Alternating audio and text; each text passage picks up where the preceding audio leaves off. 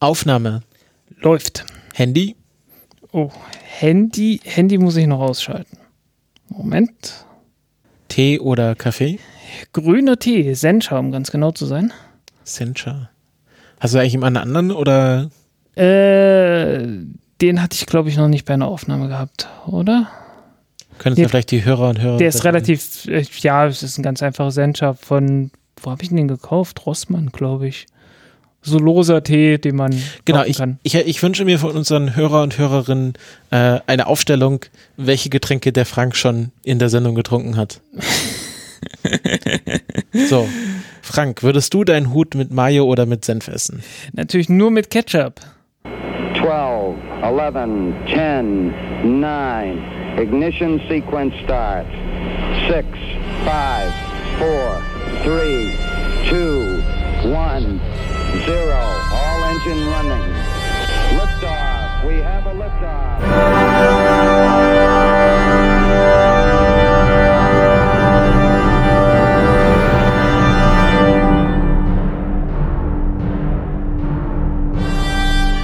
damit herzlich willkommen zur Folge 82 des Countdown Podcasts. Ich begrüße hier wieder bei Kiez FM im Kiez FM Studio den Frank. Hallo Frank. Hallo Christopher. Auch schön, dass wir uns wieder mal sehen können hier. Genau, dass wir uns face to face sitzen. Ähm, Schlagzahl ist ein bisschen runtergegangen und die Folgen kommen noch später, aber dazu gleich mehr. Ähm, wir sitzen wieder im schönen Kiez FM Studio und äh, ja, es ist äh, die letzte Folge vor Weihnachten. Jo. Hast du denn schon alle Geschenke? Äh, es gibt nur eine richtige Antwort auf diese Frage. Äh, natürlich, das Amazon-Paket kommt morgen. Nein. nee, nee. Ich muss sagen, nee, die bekomme ich doch erst an Heiligabend. Ach so. Alter Medienkowitz. Verdammt. Ja, nee, die, die Antwort kannte ich noch nicht. Nein, aber äh, tatsächlich, äh, angekündigt ist es für entweder morgen oder Montag. Ja, ich ähm, habe ein paar, ich, ich kaufe äh, dieses Jahr nicht alle online. Ich gehe auch mal in Städtle und äh, werde ein paar Einzelhandelsfachgeschäfte aufsuchen. Aha, ja. Gut, kann man machen hier in Berlin, sicherlich. Besser als anderswo, besser als in Tübingen. Ach, also wenn du Weihnachtsgeschenke suchst, findest du in Tübingen auch immer was. Okay. Also da, da, äh, ich glaube, da ist man nicht, äh, nicht arm an Auswahl. Außer halt äh, Boris Palmer verprügelt einen auf der Straße, weil man falsch geguckt hat. Ich wollte, woher wusstest du, dass ich eine Anspielung auf den machen wollte? Ja, weil da halt äh, gerade die Twitter-Sau ist. Ja. Ähm, ja, wir haben, bevor wir zu den eigentlichen Themen kommen, natürlich unseren, ja, jetzt machen wir erstmal Spenderinnen Dank. Also, die Spender und Spenderinnen auch dieser Folge sind wieder der Johannes, Jochen, Ronald, Thomas, Hori, Packelwudding, Markus, Fabian, Sandra, Giuliano, Hans Olo, B-Bone, M. Pingo, Rominger, 19 Grad, Torben, Martin, Serjoga, Ingo, äh, Cyril und jetzt neu mit dabei Skalarwellenreiter und Remo. Und äh, die Direktspenden kamen dieses Mal von Helmut, Johannes und noch im Ronald. Ist das jetzt der gleiche oder habe ich dann einfach vergessen, aus der Patreon-Liste rauszulöschen, weil er sich umgemeldet hat? Naja, auf jeden Fall, wenn Ronald zweimal gespendet hat, dann wird er auch zweimal genannt. So. Jo. Ähm, Außerdem noch äh, Helmut und Bruno. Helmut hatte ich schon genannt. Helmut hat es schon genannt, dann sei er hier doppelt genannt. Er hat äh, offensichtlich auch doppelt äh, gespendet. gespendet. Ja, sehr schön. Auf unsere diversen Schweizer Nummer, Nummern kommen. genau. ähm, kommen wir zu einem kleinen Hausmeister-Thema. Ja, was heißt ja ein kleines? Es ist, es ist schon ein, ein, ein etwas größeres Hausmeister-Thema. Okay, es ist ein größeres Hausmeister-Thema. nämlich, ähm, dies ist nicht die letzte Folge und auch die, nicht die letzte Folge in 2019 aber es wird die letzte reguläre Folge für eine ganze Weile werden. Ja, du äh, hast das Projekt vor dir, was ich schon hinter mir habe, den Bachelor, äh, mit dem du ja twitterst, mit Hashtag Bachelor. Bachelor. Oh. Genau, für die Leute, die, die äh, aus Frank lautmalerischer Beschreibung das nicht lesen konnten. Bachelor mit drei R am Ende und dann 2019, das ist der Hashtag, unter dem ihr mein Projekt ähm, findet, das sich da nennt, ich mache meinen Bachelorabschluss in 2019. Weil wenn ich ihn nicht in 2019 mache, mache ich ihn gar nicht mehr. Und ähm, um wir kennen ja, wir kennen ja diese Phänomene aus anderen äh, Podcasts, wo äh, nebenbei noch irgendwelche Doktorarbeiten geschrieben wurden. In welchen Podcast? Na, Minkorrekt. Ah ja, stimmt, genau. Oder diverse Bücher. Und ähm, ich möchte nicht die äh, Reinhard Remford Gedenkmedaille für das längste Abschlussprojekt in einem Podcast haben. Ähm, ja, also ähm, wie gesagt, ich habe das hinter mir. Äh, bei mir ging es äh, nicht in dem Zeitplan, den ich mir vorgestellt hatte. Deswegen sage ich dir, ähm, gute Entscheidung. Genau, und die Entscheidung ist, dass wir den Countdown-Podcast, jedenfalls die regulären Folgen erstmal für mindestens vier Monate und maximal sechs Monate pausieren werden. Ähm, also meine, Kon also ich muss natürlich auch mit meinem Arbeitgeber reden, dass ich noch ein bisschen länger in Teilzeit arbeiten kann. Und meine konservative Schätzung war da, dass ich am 1. Juli Vollzeit einsteige. Und wenn ich, wenn es gut läuft, dann ähm, denke ich mal, dass ich so bis Ende April, Anfang mhm. Mai durch bin. Und das bedeutet. War die Schätzung nicht, war die normale Schätzung nicht einfach, äh, nimm das Doppelte von dem, was du denkst, dass es braucht und quadriere das dann nochmal und dann verdopple es nochmal aus. Ja, ich mag, genau, das ist so. die Scotty, Scotty-Schätzung. Äh, ja, ja. Sagt, dass du doppelt so lange brauchst, wie du glaubst, dass du brauchst und wenn du schneller schaffst, dann bist du ein Held. Deswegen sage ich vier bis sechs Monate. Jo. Und äh, in dieser Zwischenzeit werde ich nicht nur den Countdown-Podcast pausieren, sondern auch alle anderen, meine, alle anderen Projekte. Ähm, die KulturpessimistInnen äh, machen ja sowieso immer traditionell äh, nach der Jahresabschlussfolge im Januar eine längere Pause und äh, die Filmklassiker auch. Deswegen bietet sich das einfach an, dass ich jetzt auch den Countdown-Podcast und die Zeitspeise pausieren werde. Und ähm, ja, das heißt einfach, dass keine regulären Folgen kommen werden. Ihr habt es wahrscheinlich auch gemerkt, die aktuellen Folgen kamen immer nicht so zeitnah und wir haben jetzt auch nicht alle zwei Wochen gesendet und Vorbereitung war auch immer schwierig. Es war die letzten Monate schon anstrengend und ich habe mir auch einfach gedacht, ich mache lieber eine Sache richtig, damit ich dann die andere Sache richtig machen kann. Das heißt, ich mache lieber die nächsten Monate meiner Bachelorarbeit richtig, dass ich danach mich voll aufs Podcasten konzentrieren kann, weil das ist immer so eine Sache, dann sitzt man am Podcast und denkt, ah, eigentlich könnte, müsste ich ja für die Uni arbeiten und dann sitzt und man an, genau. an, der Uni und denkt, ey, ich müsste ich ja die nächste Countdown-Folge vorbereiten, die letzte Folge schneiden ähm, und äh, dann, dann fressen sich die Sachen gegenseitig auf und am Schluss macht man beides äh, nur so halblebig und das will ich jetzt auch nicht. Auch äh, den Hörern ja. und Hörerinnen zuliebe. So, nächste Folge. Trotzdem noch garantiert in diesem Jahr. Ja. Ähm, wir wissen noch nicht genau an welchem Tag, aber auf jeden Fall an einem der vier Tage des Chaos äh, zwischen, äh, zwischen Weihnachten und Neujahr. Genau, Chaos Communication Kongress Nummer 35, das zweite Mal in Leipzig. Frank und ich werden dabei sein. Frank, du wirst ja. auch einen Vortrag halten. Ich werde einen Vortrag halten mit dem schönen Titel It's Not Rocket Science. Äh, wieder auf Englisch. Und ähm, das wird auf der Chaos Westbühne irgendwie stattfinden.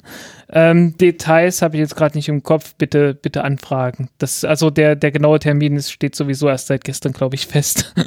das ist auf jeden Fall am letzten Tag äh, der letzte Vortrag, glaube ich, 14 Uhr. Mhm. Der allerletzte Slot. Kannst du schon ein bisschen was zum, zum Thema sagen deines Vortrags?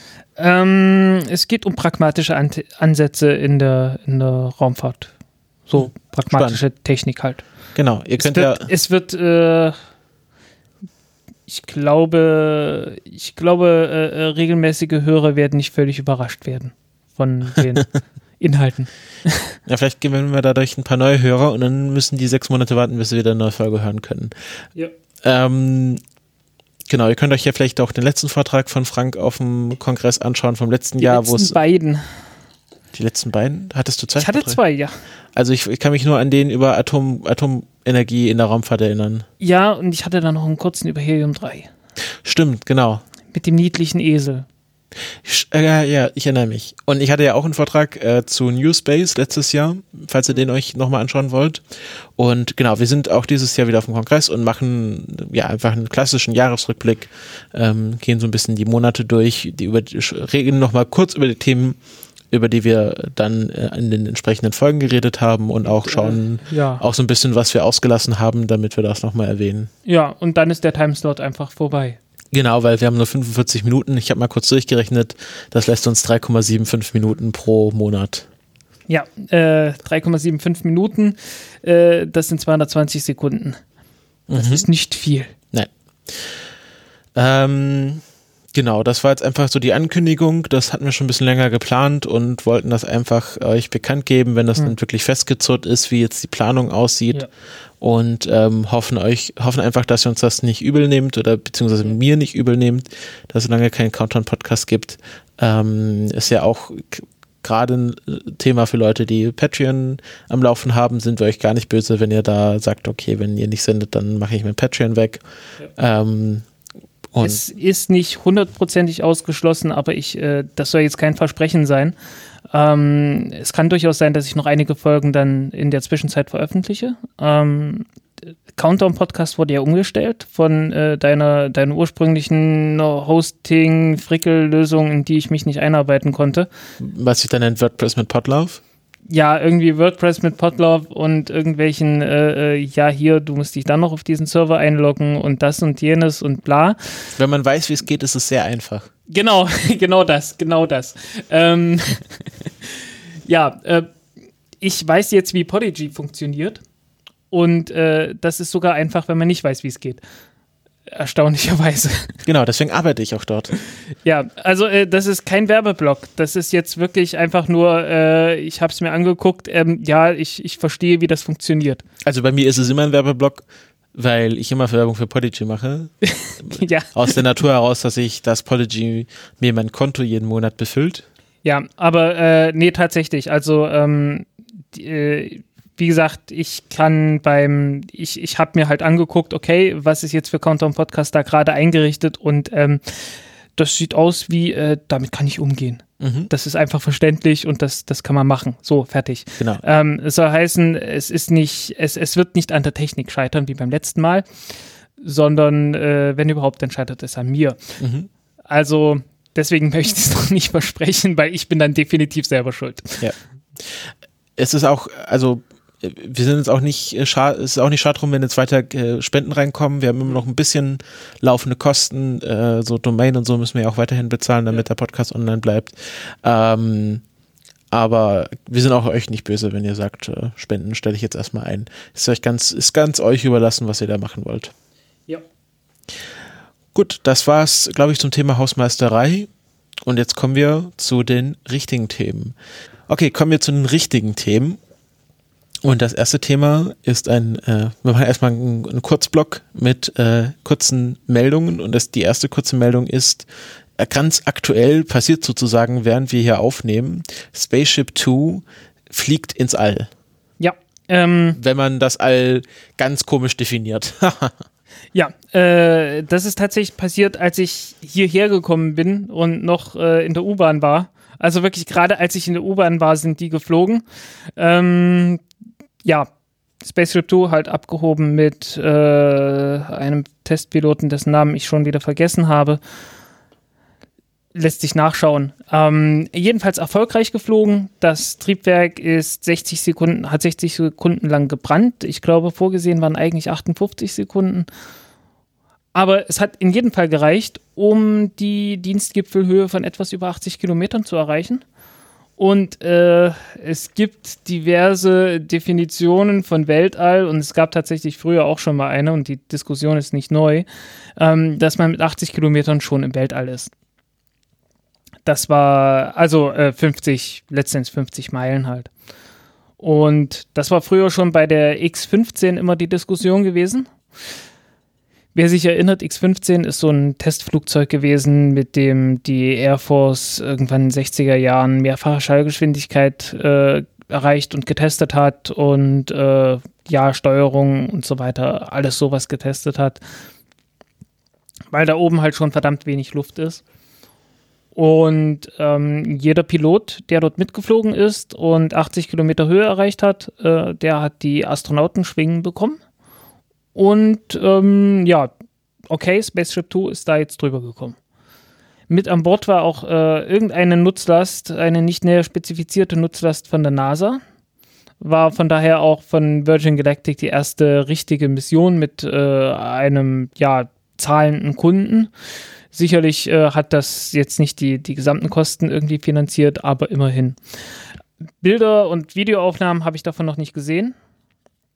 Ähm, Wird es wahrscheinlich auch, wo, wenn wir jetzt das aufnehmen, noch gar nicht geben. Ja, es, es gab keine, es gab kein Live-Video. Mhm. Es gab keinen Livestream. Ähm, dürfte es jetzt auch noch nicht geben. Äh, es ist wie immer, wie bei jedem Countdown-Podcast, äh, man kann sich wirklich darauf verlassen, wenn wir po Countdown-Podcast aufgenommen haben, direkt danach kam dann irgendwie noch äh, zu irgendeiner Meldung, die wir gebracht haben, zu irgendeinem Thema, das wir gerade gebracht haben, kam dann noch irgendwas. Und zwar entweder noch direkt in der Nacht oder direkt am nächsten Tag. Es ist wirklich schlimm. Äh, das ist, ja, das lässt sich nicht vermeiden. Jedenfalls, die Videos werden kommen. Ähm, ganz ehrlich, ich erwarte ein wenig, dass es wieder etwas unruhig ist. Die letzten Flüge waren ja auch, ähm, naja, alles andere als stabil geflogen. Ähm, ja, was halt passiert, wenn man kein automatisches Steuersystem da drin hat, sondern halt Piloten, der am Steuerknüppel sitzt und äh, alles stabilisieren muss. Was so, hm, ich weiß nicht. Also äh, klar, die, die Piloten sind gut ausgebildet, die können das im Prinzip, die sind dafür ausgebildet. Aber es ist ein gewisser Unsicherheitsfaktor und wir haben ja gesehen, dass äh, Überlastung durchaus äh, dazu führen kann, dass man dort Fehler macht und äh, teilweise sehr schwere, sehr, ja, mit Todesfolge halt Fe äh, Fehler machen kann. Und äh, ja, wie gesagt, Virgin Galactic äh, gehört zu den Dingern, äh, Spaceship Tour gehört zu den Dingern, wo ich sagen würde, da setze ich mich so schnell nicht rein. Noch nicht mal, wenn ich es geschenkt kriege. das ist zurzeit irgendwie, finde ich nicht sicher. Mhm. Ich vermute mal, wenn man dann Passagiere dort reinsetzt, ist das dann auch äh, ausreichend getestet. Ja, hoffentlich. Also Ähm, dafür sind ja so Testflüge da. Ja. Jedenfalls ist äh, Virgin Galactic jetzt der seit 2011, also der Testpilot, die beiden Testpiloten sind die, seit 2011 die ersten äh, Amerikaner, die mit, von amerikanischem Boden aus äh, das Weltall in Anführungszeichen erreicht haben. Äh, wenn auch nicht nach der international definierten Grenze, sondern nach der, nach der US-Grenze. Also ja, äh, das ist auch die Grenze, die damals äh, bei diesen Verträgen, die Virgin Galactic abgeschlossen hat, ähm, festgelegt wurde äh, für ja, Flug in den Weltraum. Da hieß es halt von Anfang an 80 Kilometer und nicht 100 Kilometer. Okay. Im Gegensatz zu Blue Origin, die halt immer gesagt haben 100 Kilometer fertig. Ja, aber Und eigentlich alle anderen also auch. die Carmen Line, die ja so Ja. weithin akzeptiert ist als die Grenze zwischen Atmosphäre und Weltraum, ist ja 100 Kilometer. ja. Weil das, also es ist halt einfach eine glatte Zahl, weil das jemand gesagt hat, ist 100 Kilometer. Genau. Und jetzt gab es doch aber neulich so ein Paper, wo jemand das Argument gemacht hat, dass man diese Grenze runtersetzen sollte. Ja, das war auch nicht völlig verkehrt, ähm, so von der, von der Sache her, aber ähm, der Punkt ist halt, die 100 Kilometer waren, sind jetzt so lange etabliert, dass es schon ein bisschen, naja, alle anderen sagen 100 Kilometer äh, und die sagen halt letzten Endes, naja, unser Motor bringt nicht mehr. Und deswegen machen wir 80. Genau. Ja. Letzten Endes läuft es darauf hinaus. Also äh, am Ende ist es halt wirklich, ja, die Technik gibt nicht mehr her, also müssen wir uns darauf beschränken, ob wir wollen oder nicht. Ja. Und ja, entsprechend kürzer wird, werden natürlich auch die Flüge. Also man hat dann entsprechend irgendwie ein, zwei Minuten weniger Schwerelosigkeit als zum Beispiel dann mit Blue Origin, wo es ja auch schon wenig ist und wo jede Sekunde auch mehr als 1000 Dollar kostet. Ja, eine Sekunde Schwerelosigkeit, 1000 Dollar. Bisschen teuer. Mhm. Pro Person wohlgemerkt, es sind mehrere Personen an Bord. Ich, ich finde halt diese Sache mit, man ist technisch gesehen im Weltraum oder man ist tatsächlich im Weltraum. Es, ist, es hat ja nochmal eine andere Qualität von Weltraum, wenn man im Low Earth Orbit ist, also ISS. Ja, weil es halt dauerhaft ist. Also im Sinne von, okay, Luftreibung irgendwann, aber so, es ist schon, es ist schon so echte Mikrogravitation. Genau, das ist wie, ähm, ich war mal für einen Tagesausflug in Tangier in Marokko. Also technisch, technisch gesehen war ich in Afrika schon mal. Ja. Aber ich könnte jetzt nicht sagen, ich war mal in Afrika, ich habe mal Afrika bereist. Ja. Also so in etwa, nur weil man mal quasi einen Tag an der äußersten Grenze von Gibraltar mal rübergefahren ist, Ja. würde ich jetzt nicht sagen, ich, ich habe mal Afrika gesehen. Äh, Ich muss ganz ehrlich sagen, äh, mir geht's mit Frankreich immer noch so. Ich bin zweimal durch ja, Nach, und zwar Klassenfahrt mit dem Bus Ja. äh, nach Calais übergesetzt. England. Okay, in England war ich definitiv, würde ich auch sagen, weil war man nur Woche Ja. so, ne? Und dann halt äh, wieder zurück. Und naja, du kommst in Calais an und fährst dann halt äh, Ja. rüber, Ja. irgendwie durch, durch Belgien, logischerweise. Äh, ja, zurück nach Deutschland. Und Von daher war ich in, so, so mit Anführungszeichen sowohl in Belgien als auch in Frankreich. deswegen würde ich, glaube ich, ähm, das ist natürlich so eine Sache, wo man dann auch sehr fixiert drauf ist. Glaube ich, wenn man das gemacht hat, dann ist man schon sehr fixiert drauf, dass man im Weltraum, also wäre ich auch, wenn ich sage, ich, ich, ich hätte mir jetzt da so einen Virgin Galactic Flug gebucht und wäre da mitgeflogen und äh, würde, dann würde ich auch schon drauf bestehen, dass, dass man anerkennt, dass ich im Weltraum war. Aber so ganz nüchtern betrachtet ähm, ist es, glaube ich, jetzt einfach nochmal was anderes, ob man jetzt einfach dort mitgeflogen ist und mal kurz über diese 80 oder 100 Kilometer drüber gekommen ist oder man war als Astronaut auf einer Raumstation oder auf einem anderen äh, Flug wie, äh, keine Ahnung, Gemini oder so. Ja. Das ist noch was anderes im Weltraum sein. Ja, definitiv. Aber äh, wir wollten uns auch gar nicht so lange an dem Thema aufhalten. Spaceship Two ist geflogen. Ähm, ist es auch schon wieder sicher gelandet? Ich glaube, also der, Ja. der Fehlermechanismus wurde schon ausgelöst und das hat auch reibungslos Ich also habe nichts, ich habe nichts Gegenteiliges reibungslos funktioniert ist in dem Fall falsch, weil es, es, es, es hat reibungsvoll funktioniert. Genau. Genau das. Ähm, nein, also mein Twitter-Timeline ist jetzt nicht gerade voll von irgendwie äh, äh, Berichten darüber, dass irgendwas schiefgegangen wäre. Und wenn was schiefgegangen wäre, dann, dann wäre sie voll. Folglich ist alles gut gegangen. Ja. Ja, ist jetzt schon ein paar Minuten her, dass das alles passiert ist. Äh, eigentlich so ungefähr eine Stunde her, aber ja. Gut, ähm, was nicht ganz so gut geklappt hat, äh, war ein Testlauf von dem RS-25-Triebwerk, mit dem die SLS fliegen soll. Da hat plötzlich was gebrannt, was nicht hätte brennen sollen und da wurde der Test abgebrochen vorzeitig. Ähm, so wie es aussieht, gehört das aber zum, zum Ground Support Equipment, also zu irgendeiner Leitung, die äh, den Treibstoff da also zum Triebwerk bringt und nicht das eigentliche Triebwerk selber. Mhm. Also irgendwo hat es da ein Leck gegeben, hat es gebrannt, musste abgebrochen werden. Ähm, ob irgendwas kaputt gegangen ist, weiß man nicht, muss man schauen, äh, was, was da jetzt die Ursache war. Mhm. Äh, jedenfalls spektakuläres Bild. also spektakuläres Video. Von dem nicht, Abbruch. nicht mal furchtbar spektakulär, aber irgendwie schön. Ah, ich hatte das gar nicht gesehen. Okay. Hm, guck's, dir, guck's dir mal an dann. Ja, du hattest noch so einen schönen Tweet mit, äh, was man, will man erwarten von einem Triebwerk, was über Jahrzehnte handgefertigt, überkompliziert gebaut wird, dass es funktionieren soll. Ja, ja, ja, das war. Äh, das sind so Tweets, die ich nicht lösche, aber nur deswegen, weil, weil ich dazu stehe, dass ich Scheiße baue. Es, äh, dieses, dieser Tweet soll dir zur Mahnung dienen. So ungefähr, ne? genau. Hast du da, hast du da Schelte bekommen vom Karl oder was? Nein, nicht, aber, aber ich, ich weiß trotzdem, dass der nicht angebracht war. nee, also äh, wie gesagt, ich bin, ich bin nicht unfehlbar. Ich mache manchmal auch Dinge, die, die, oder ich sage manchmal Dinge, die irgendwie so nicht richtig, nicht angebracht sind. Und ich lösche die auch nicht unbedingt, weil ich mir sage, hey, ich bin ein Mensch, ich, äh, ich bin halt so, wie ich bin und äh, ich lerne dann später. Mhm. Weil äh, Aber, aus manchen Dingen kann man wirklich nur lernen, wenn man es immer falsch gemacht hat. aber, also das war jetzt nichts am Triebwerk selber, sondern einfach die, die Zuleitung, also das war schon, also war schon quasi komplett getrennte Einheit vom Triebwerk selber, was so wie es aussieht, funktioniert ja. hat. Ja, so wie es aussieht. Also es war sozusagen der Tankschlauch, der gebrannt hat. Ja, also nicht nur ein Tankschlauch, also da ist schon ordentlich, da ist schon ordentlich Druck. Die ganze Tankstelle. nee, nee, der, also der Tankschlauch schon, aber der, der Schlauch, der ist, steht halt ordentlich unter Druck. Da. Ja, ja, ja, also äh, Raketentankschlauch. Ja. Ähm, äh, wenn wir schon bei, wenn wir schon bei Wasserstofftriebwerken sind, die irgendwie kokeln, äh, ein Delta 4 Heavy ist nicht gestartet, ähm, beziehungsweise wurde der Start abgebrochen, weil es gab irgendwie Probleme mit der Kommunikation zwischen Teststand und Rakete. War nicht Verstand. Es war schon. Also nicht Teststand, äh, ja, ja, hier äh, Startkontrolle Ja. halt und der Rakete selbst. Und äh, ja, muss halt abgebrochen werden, aber Der hat auch Delta- ganz schön gekokelt. ja, ja, bei der Delta 4 Heavy ist es halt so, äh, dass da jede Menge Wasserstoff unten rauskommt. Und deswegen hat man auch diese komischen Sparkler, also diese, diese Funkensprühmechanismen, die da unter den Triebwerken sind, Mhm. um halt diesen, diesen Wasserstoff, der da frei wird, äh, einfach abzukokeln. Damit er nicht sich irgendwo aufbildet und dann halt explodiert. Ja, damit es halt nicht plötzlich, äh, damit es halbwegs kontrolliert ist. Ah, das ist spannend, das wusste ich gar nicht. Also man hat unter den Raketentriebwerken wie so Wunderkerzen, Ja.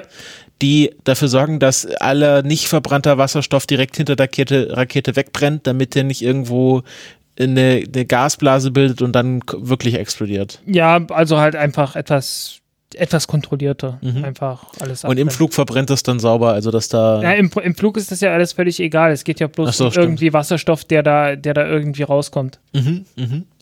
Ähm, und dann gab's, äh, also ich habe da gesehen, dass halt auch die Flammen richtig hochgeschlagen haben an der Ja. Rakete, aber ich glaube, das ist normal. Das ist normal für eine Delta 4. Äh, normalerweise fliegt die dann halt weg und dann sagen alle, hoch, ist ja schön und fertig. Aber so rum stand sie halt da. Ah, es gab auch mal so eine, so eine, so eine Raketenstart, wo das dann mal einmal kurz um die Rakete so Ja, rumgeflammt hat. danach hat man halt angefangen, dieses Sparkler einzuführen. Ah ja. Das war, ich, ich glaube, ich glaube, das war das Problem an der ganzen Sache, dass man gesagt hat, ja, okay, das Ding hält das zwar aus, aber so richtig hübsch ist es nicht und dann, dann sollten wir das mal ein bisschen besser unter Kontrolle halten. Ja, man hat schon ein bisschen gemerkt, dass der, dass der Kommentator ein bisschen verwirrt war, weil ähm, er, äh, das, es fällt schon auf, wenn die in ihrem Countdown stocken. So, we have, äh, we have ignition. Das war so, war so mehr so eine Frage als Ja. eine Antwort. Ja, ja.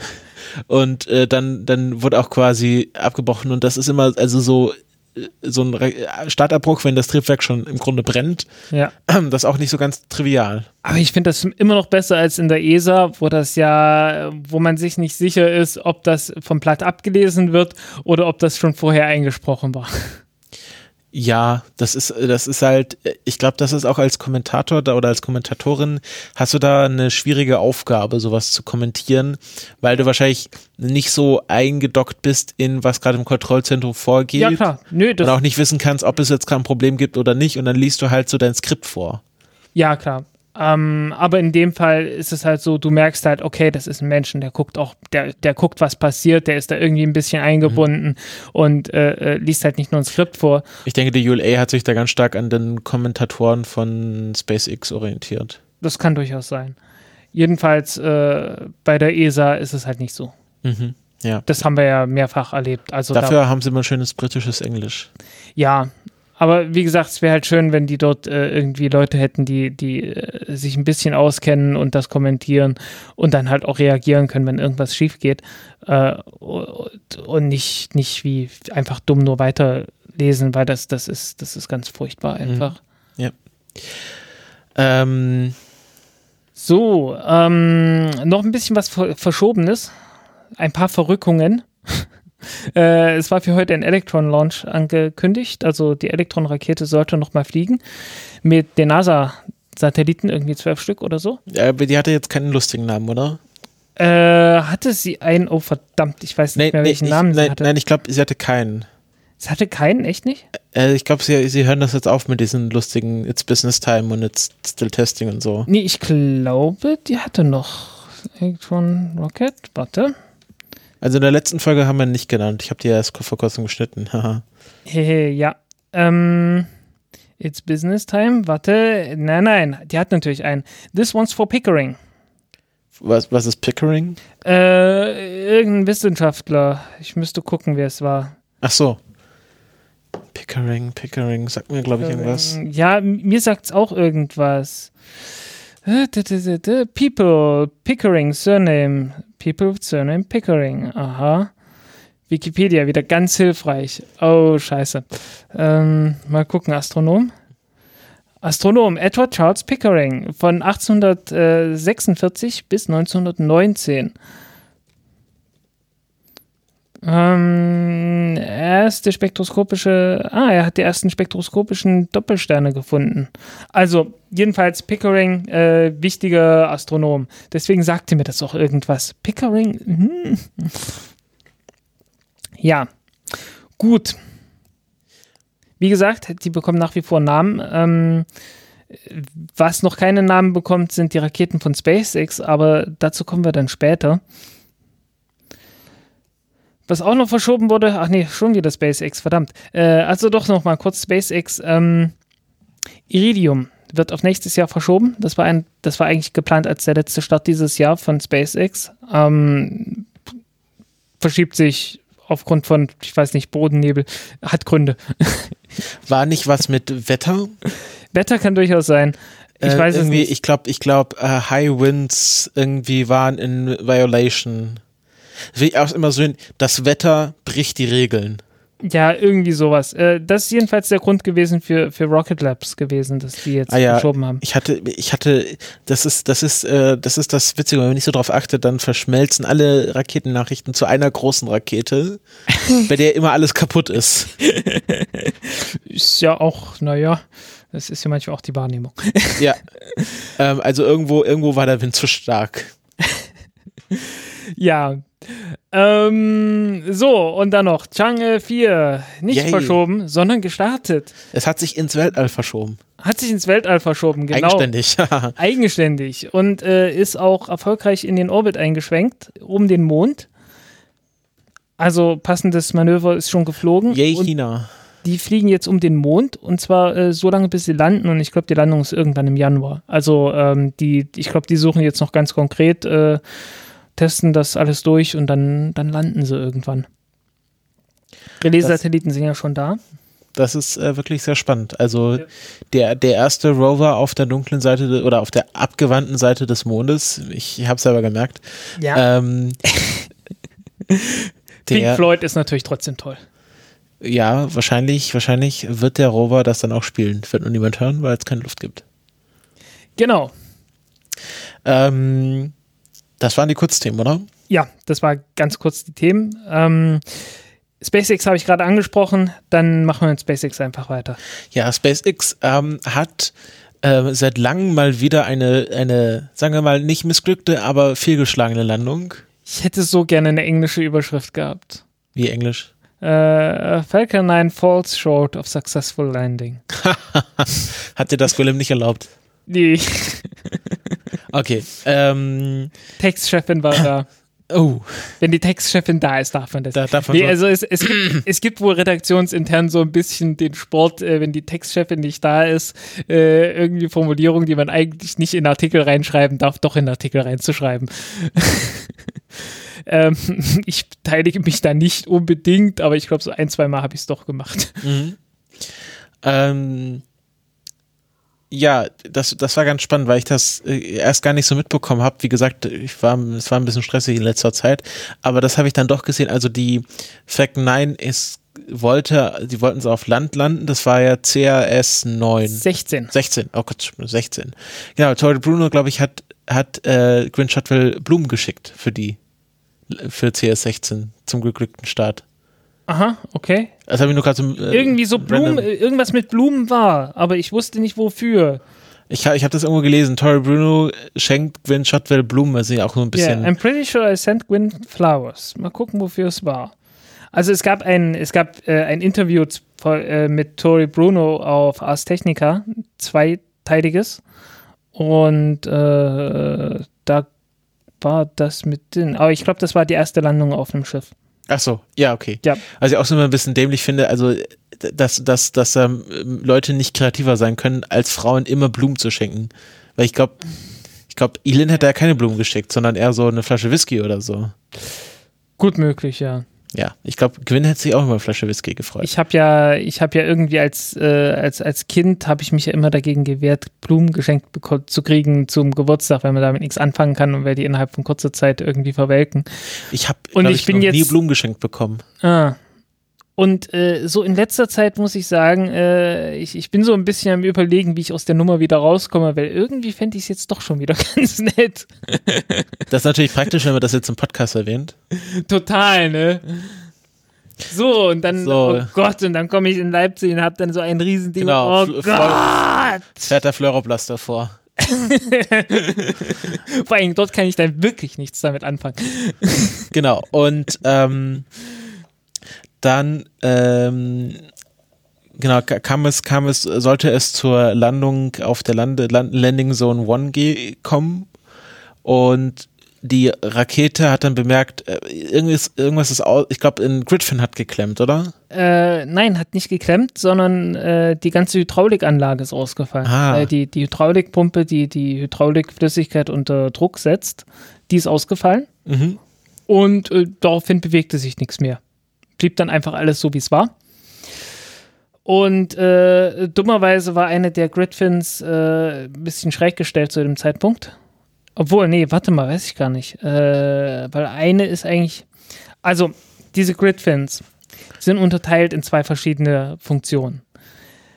Zwei davon äh, sollen einfach bloß die, die Lage so regeln, dass sie, dass halt die, dass die Stufe nicht wie ein angespitzter Bleistift nach unten fällt, und auch nicht wie ein Backstein, sondern so ein bisschen, so ein bisschen schräg und ein bisschen Auftrieb äh, generiert, so dass man halt den Flug ein bisschen steuern kann.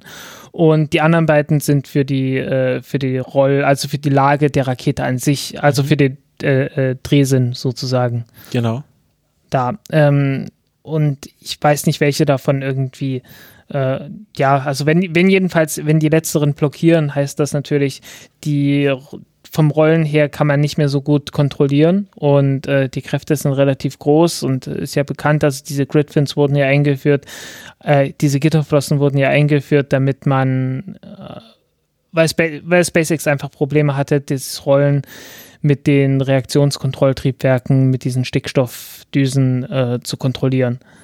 War halt zu viel. Ne? Und ja, geriet dann halt irgendwann ins, ins Trudeln und drehte sich dann immer mehr äh, aber zu dem Zeitpunkt ist es halt so, dass die Raketenstufe noch nicht auf die Landezone selber zielt. Äh, der Landeanflug auf Land läuft immer so, dass man praktisch aufs Wasser zielt, so, so knapp vor die Küste. Und äh, dann beim Bremsmanöver, wenn das Triebwerk gezündet wird, dann macht man das ganze Manöver, mit dem man dann äh, praktisch noch ein paar Kilometer weiter ins Inner, äh, aufs Land fliegt und äh, ja, die letzten paar Meter dann genau landet halt. Ja, das Manöver hat man dann nicht mehr gemacht. Logischerweise, weil äh, irgendwas läuft schief. Äh, wir machen das mal besser nicht.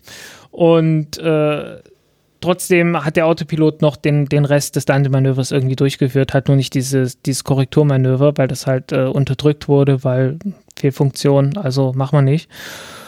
Und äh, tatsächlich hat es die Rakete doch noch geschafft, äh, weitgehend unter Kontrolle zu bleiben äh, und äh, sowas ähnliches wie ein Landeanflug über Wasser halt durchzuführen und ist relativ sanft gelandet so sanft, dass äh, so die wesentlichen Systeme das auch noch überstanden haben und die Rakete am Ende äh, auch noch diese das ganze Sicherheitsprotokoll durchlaufen hat, also äh, Tanks, äh, den Druck aus den Tanks gelassen hat und so weiter. Das sieht man auch bei der bei den Videos kurz äh, relativ spektakulär, wo der der Druck vom Kerosintank rausgelassen wird. Da kommt natürlich immer ein bisschen Kerosin mit und äh, das brennt dann mal ganz kurz, da sieht man kurz eine Flamme und äh, ja, dann fällt das Ding halt um und dann liegt es im Wasser.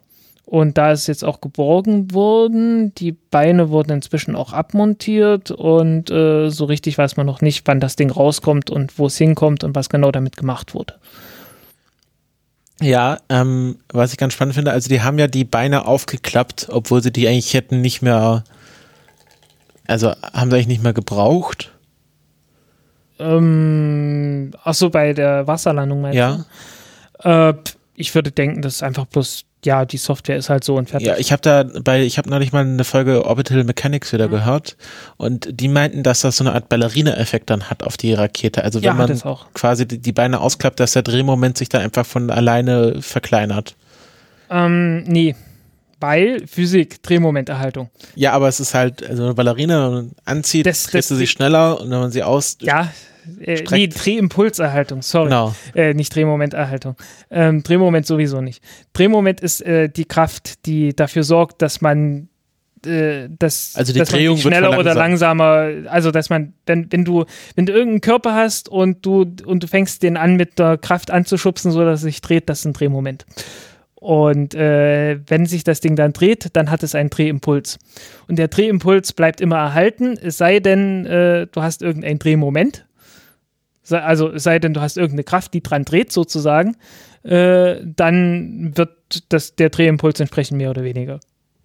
Okay, also. So, und äh, ja klar, äh, das Ausfahren der Beine hat ein bisschen was gebracht. Aber tatsächlich nicht ganz so viel. Äh, das Wichtigste war wohl tatsächlich die Stickstoffdüsen, die tatsächlich noch, die hatten noch übrigen äh, Treibstoff und haben den dann halt auch kräftig benutzt, um irgendwie die Rotation am Ende doch noch auszugleichen, nachdem man äh, so tief gesunken ist, beziehungsweise so langsam geworden ist, dass die, dass die Gitterflossen nicht mehr so effektiv sind, weil diese, diese Gitterflossen sind wirklich für Überschall gedacht und äh, bei dem Bremsmanöver kommt man natürlich irgendwann in den Unterschallbereich und äh, ja, dann sind die, sind die Gitterflossen, obwohl sie halt, äh, ja, sind dann nicht mehr so wirksam. Und dann hat man Chancen, mit diesen Kaltgasdüsen äh, tatsächlich die, die Rotation und so weiter auszugleichen. Und das hat, das hat die Rakete so beinahe geschafft. Also ganz nicht. Äh, wirklich aufgehört zu drehen hat sie wirklich erst, als die, als die Beine mit dem Wasser in Kontakt gekommen sind. Und äh, in dem Moment, wo die Beine einer sich drehenden Rakete mit dem Wasser in Kontakt kommen, hast du natürlich einen Drehmoment entgegen der Drehrichtung, ne? einfach weil du, weil du halt so, so Reibung auf dem Wasser hast und dann verändert sich auch wieder der Drehimpuls und äh, damit äh, hört die Rakete auch zu drehen irgendwann. Und ja, Gut, genau genommen äh, ist natürlich der, der Drehimpulssatz immer global äh, äh, vorhanden. So heißen, was eigentlich passiert ist, das Bein kommt aus Wasser. Das Wasser, äh, in dem Wasser kriegst du einen Wirbel und der Wirbel hat dann, äh, hat dann den Drehimpuls, äh, über den wir uns gerade noch unterhalten haben. Und der, dieser Wirbel gibt dann, äh, erzeugt dann seinerseits noch mehr Wirbel im Wasser und so weiter und so weiter. Und am Ende gehört, kommt das alles äh, mit zum Drehimpuls der Erde an sich dazu. Also ja, das Universum Physik. ist schön stabil. Ja. Das, das, also das, das Universum, im Universum äh, gilt der Drehimpulserhaltungssatz äh, durchaus universell. ja, ähm, aber warum das jetzt fehlgeschlagen ist, ist einfach einfach kaputt. bloß ja Pumpe kaputt und äh, es gab bloß die eine, es gab kein Ersatzsystem. Und äh, der Herr Königsberg, dessen Königs Königsmann, Königsmann äh, ja wie auch immer, äh, der hat äh, kurz danach äh, in der Pressekonferenz äh, halt gesagt, äh, ich muss mir das mal angucken, wieso das Ding sich aufgehört hat zu drehen. Ähm, der Scott Manley hat das in einem Video ganz gut gezeigt, denke ich. Und hat es auch ausgewertet und so. Jedenfalls der, ja, der meinte halt, ja, das ist eines der Systeme, die wir damals, als wir das entwickelt haben, halt eingebaut haben. Und wir hatten einfach noch keinen Grund gehabt, das Ganze irgendwie doppelt oder irgendwie redundant auszulegen. Von daher, mm, ja, gab es davon bisher nur eins und äh, es kann durchaus sein, dass die jetzt in Zukunft davon mehr einbauen. Damit solche Raketen halt nicht verloren gehen. Ja, verloren ist auch die Frage. Also ich glaube, Elon meinte, dass sie vielleicht den Booster für eine interne SpaceX-Mission wiederverwenden wollen. Ja, ja, das kann sein. Ähm, jedenfalls, äh, eins der Triebwerke ist kaputt gegangen. Oder mindestens, ähm, mindestens ist die, äh, die, eine Düse irgendwie, ja, doch arg verbeult worden. Äh, große Frage ist natürlich, wie viel mehr ist dann, geht dann auch noch kaputt nach innen rein. Mhm. Ähm, wenn man es so angeguckt hat, das sieht auch alles relativ grün aus. Da hat es jede Menge Grünspan, was logisch ist. Das, die, die Dinger sind richtig heiß, kommen in, äh, bestehen aus Kupfer, kommen dann in Salzwasser rein. Natürlich fängt da Korrosion an. Äh, da muss ja, wie, wie lange lagen die im Wasser? Ein paar Tage schon, oder? Ja, ja. Ähm, müssen dann gucken, wie viel das, was für Auswirkungen das hat. Äh, ist natürlich auch mal eine Chance für die, das rauszufinden. Mhm. Weil äh, ist ja jetzt die zweite äh, Falcon 9 Stufe, die im Wasser so sanft gelandet ist, dass sie noch schwamm. Die andere mussten sie dann versenken, weil die, die Sicherungsprozedur halt nicht durchgeführt wurde. Mhm, das heißt, da war, noch, war noch Druck in den Tanks und so weiter und dann konnten sie sich nicht nähern, ohne, ohne ernsthafte Sicherheitsprobleme möglicherweise zu bekommen. Wäre ja hier jetzt nicht, dann können sie mal gucken, was das bringt. Was mich gerade daran erinnert, dass äh, Elon Musk jetzt auch gesagt hat, ähm, dass sie wohl die Fairings äh, in Zukunft einfach aus dem Wasser fischen und äh, ja. Also das Projekt einmal, Mr. Stevens einmal, ja, eingestellt wird. Nicht direkt, also er will es er will's unbedingt noch schaffen, irgendwie, dass die Dinger. Also ich meine, das Salzwasser ist natürlich nicht gut, aber äh, er meint, okay, das können wir auf jeden Fall mal probieren, dass wir das irgendwie, äh, dass wir die so aufarbeiten. Ja, und schauen, hat nicht der Betreiber von diesem Mr. Stevens Boot Insolvenz angemeldet? Oh, das weiß ich nicht. Das habe ich nämlich auch gelesen. Also das ist irgendwie ein Subunternehmer. Okay. Warte kurz. Ja. Ja gut, man weiß auch nicht, man, man kennt hier keine Details, wie genau das abgelaufen ist. Kann ja durchaus sein, dass der Versprechungen gemacht hat, die er nicht einhalten konnte. Ja. Kann auch sein, dass ich mich da getäuscht habe. Ich Hm. kann es jetzt gerade nicht finden. Aber ich hatte irgendwas in die Richtung gelesen. Ja, ähm, jedenfalls äh, die, äh, ähm, die Nutzlastverkleidung ist halt ziemlich teuer, kostet irgendwas um die 5 Millionen oder so. Und ähm, ist halt klar, dass man das gerne irgendwie irgendwie schützen möchte. Ja. Äh, irgendwie äh, wiederverwenden möchte. Und äh, vielleicht, also ich glaube, die, die Kohlefaser an sich, äh, dieses große Kohlefaserteil an sich ist wahrscheinlich auch der teuerste Teil. Und ähm, ja, wahrscheinlich der, den, den man da wiederverwenden möchte. Ist die große Frage, wie viel das dann, dann kostet, das alles wieder aufzuarbeiten. Und wie sicher das ist und was man alles machen muss, damit man nachweisen kann, dass das sicher ist. Und hm, muss man schauen. Ja, ich, ich denke mal, eine, eine sehr fut- futuristische Lösung wären halt einfahrbare Fairings. Ähm, ja, was ja auch vorgesehen ist fürs BFR, äh, beziehungsweise für das Starship.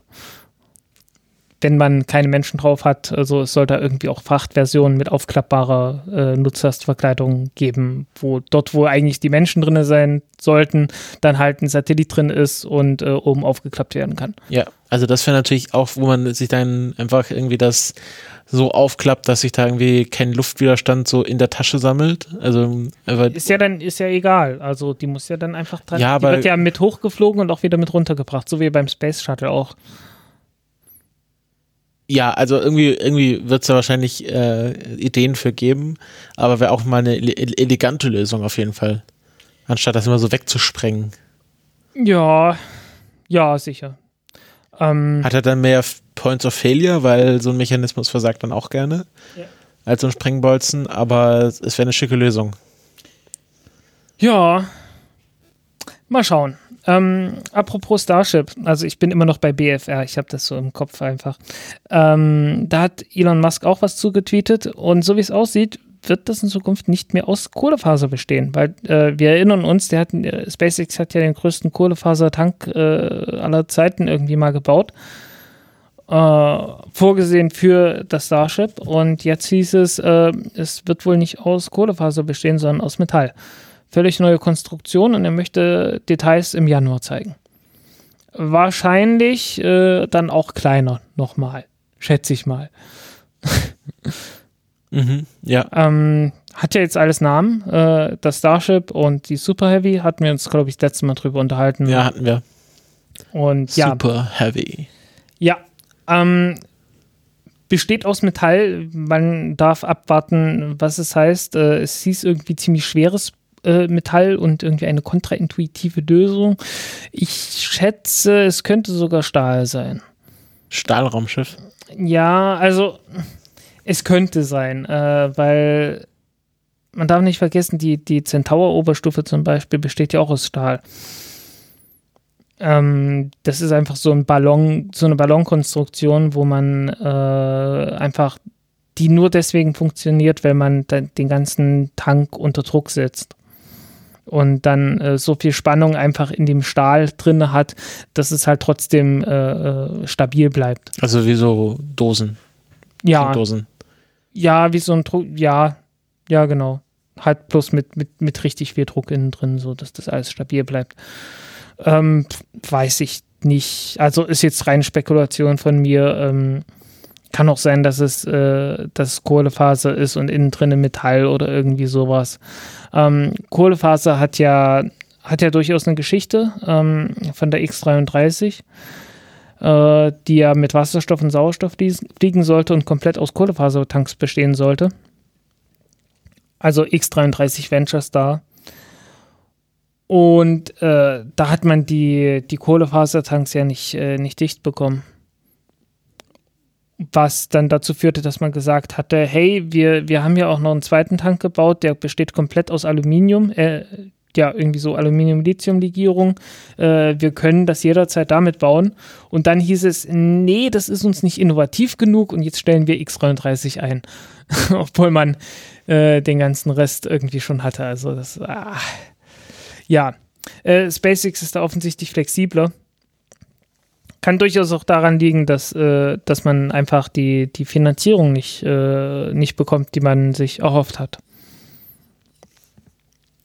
Wobei mir bei SpaceX auch noch einfällt, äh, die, die Starlink, äh, ach nee, hatten wir auch beim letzten Mal, dass Starlink etwas, äh, etwas niedriger fliegen soll. Ja. Ja. Ähm, wie hieß die Konkurrenz gleich nochmal hier? OneWeb. OneWeb, genau. Äh, die wollen mit weniger Satelliten fliegen am Anfang. Ach, Ja, irgendwie so ein Drittel einsparen. war es doch, waren es doch ein bisschen viele Satelliten. Sie meinen, äh, die Satelliten sind besser, als wir dachten. Ja, so würde ich das auch, so würde ich das auch erzählen in der Presseerklärung. Ja. Ähm, keine Ahnung, aber das, das habe ich heute irgendwo gelesen. Ähm, ja, man darf gespannt sein. äh, jedenfalls, ich, ich finde die äh, SpaceX-Konstellation jetzt von allen tatsächlich immer noch. Äh, sie hat halt einen großen Vorteil. Äh, sie fliegt niedrig. Es soll heißen, irgendwie so Schrott und äh, sowas ist nicht das ganz große Problem, weil halt durch den Luftwiderstand äh, ja, durch den Luftwiderstand den, der Restatmosphäre taucht halt alles innerhalb von, ich glaube, fünf Jahren oder so wieder in die Atmosphäre ein.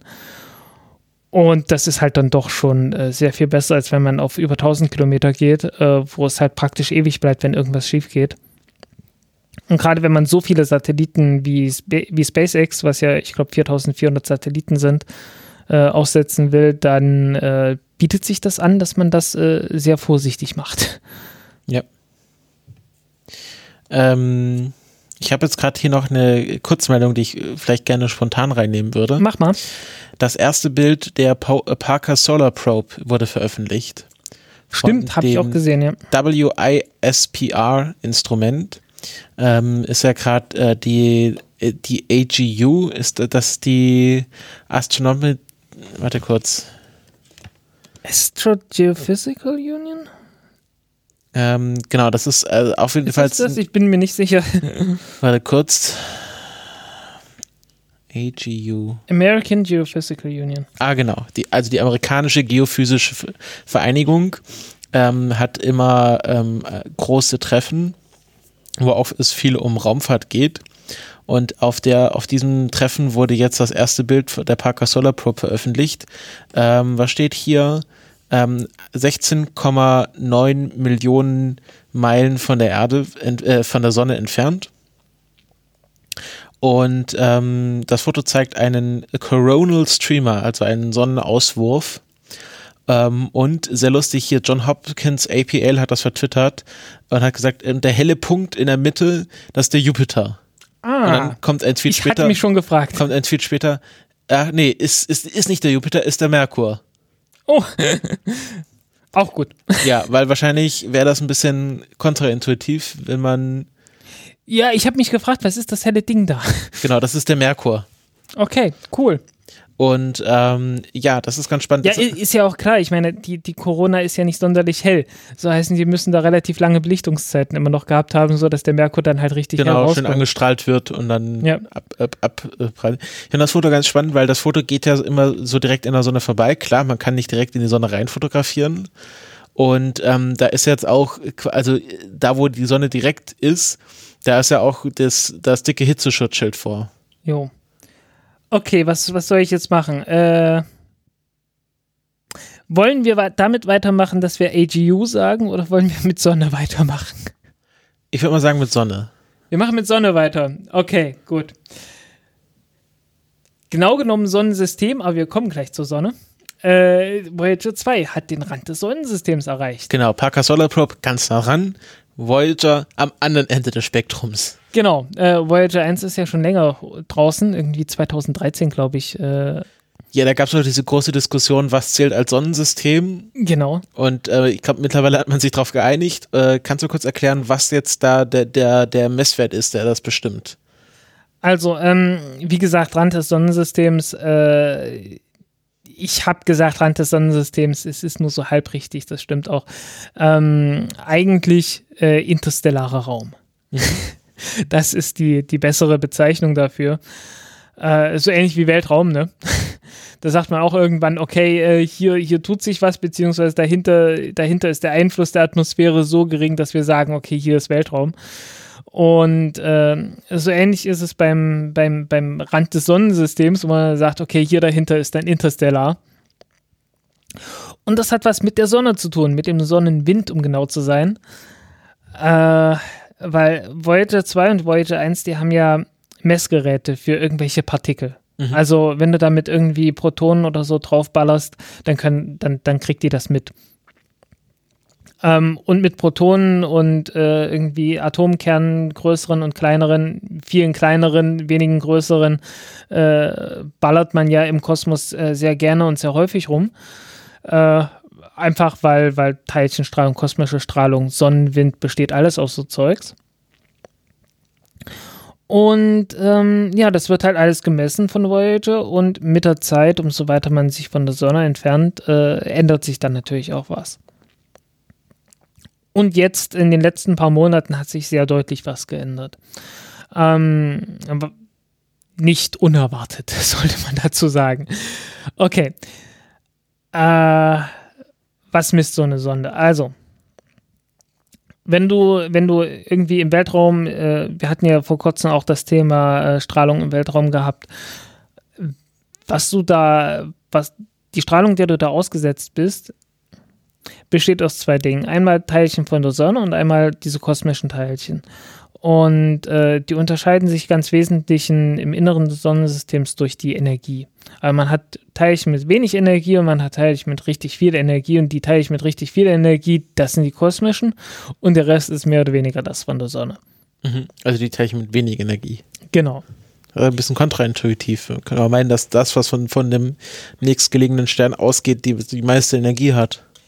Ähm, es gibt ja nichts, was die Dinge abbremsen würde, so direkt. Stimmt.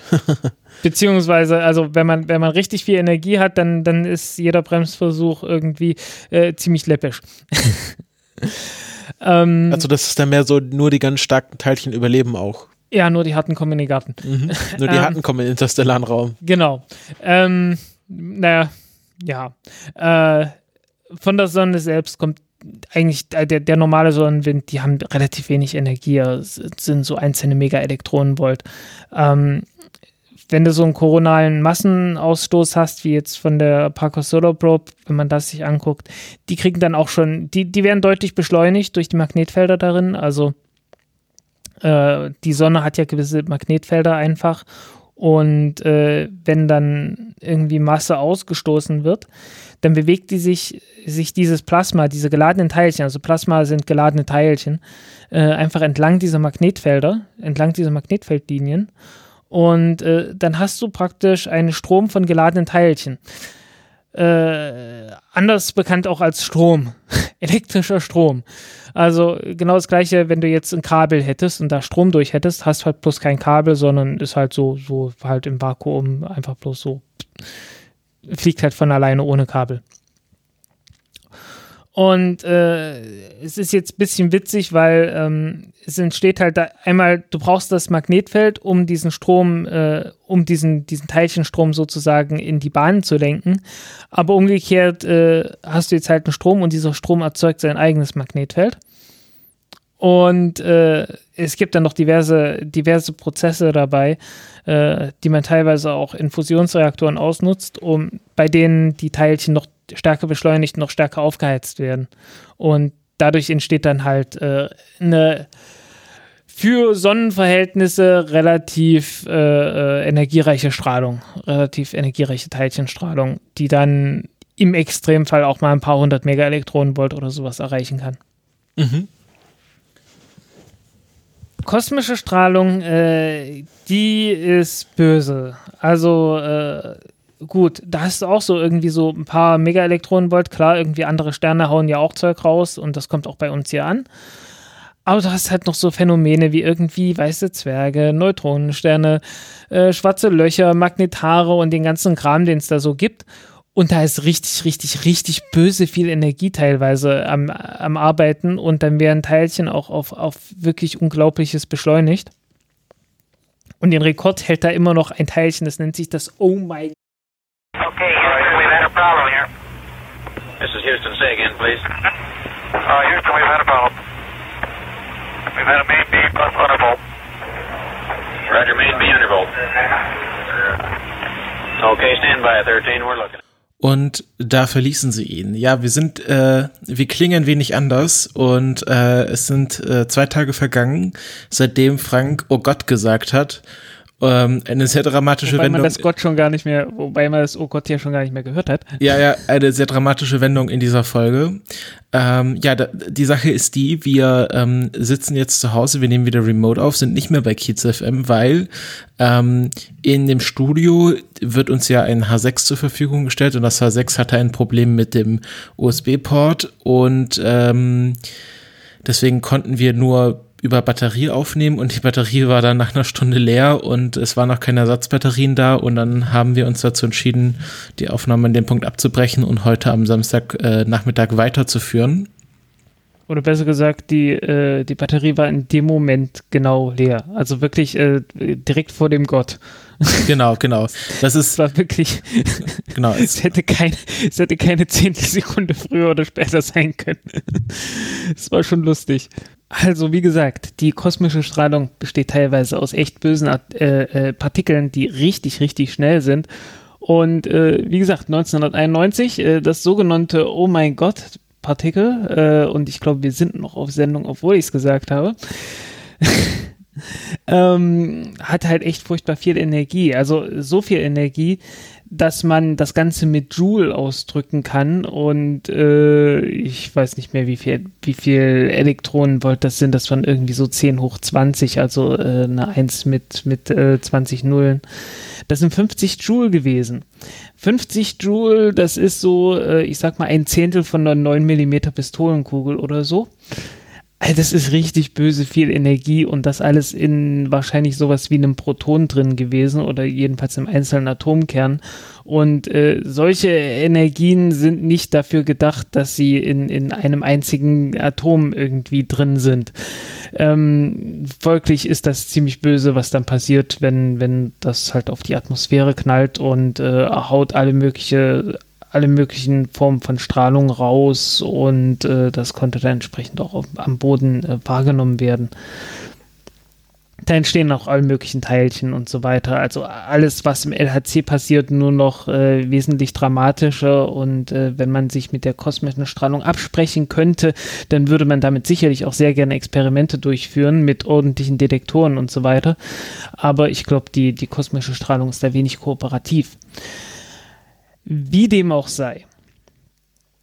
Ähm, diese Teilchen, ähm, wenn sie nicht ganz so viel Energie haben, dann werden sie abgebremst, äh, ungefähr bis 1 Gigaelektronenvolt. Dann kommen die mehr oder weniger mit der gleichen Energie äh, im Inneren des, des, Sonnensystems an, mit dem auch die restlichen Sonnenwindstrahlung äh, und so weiter ankommt.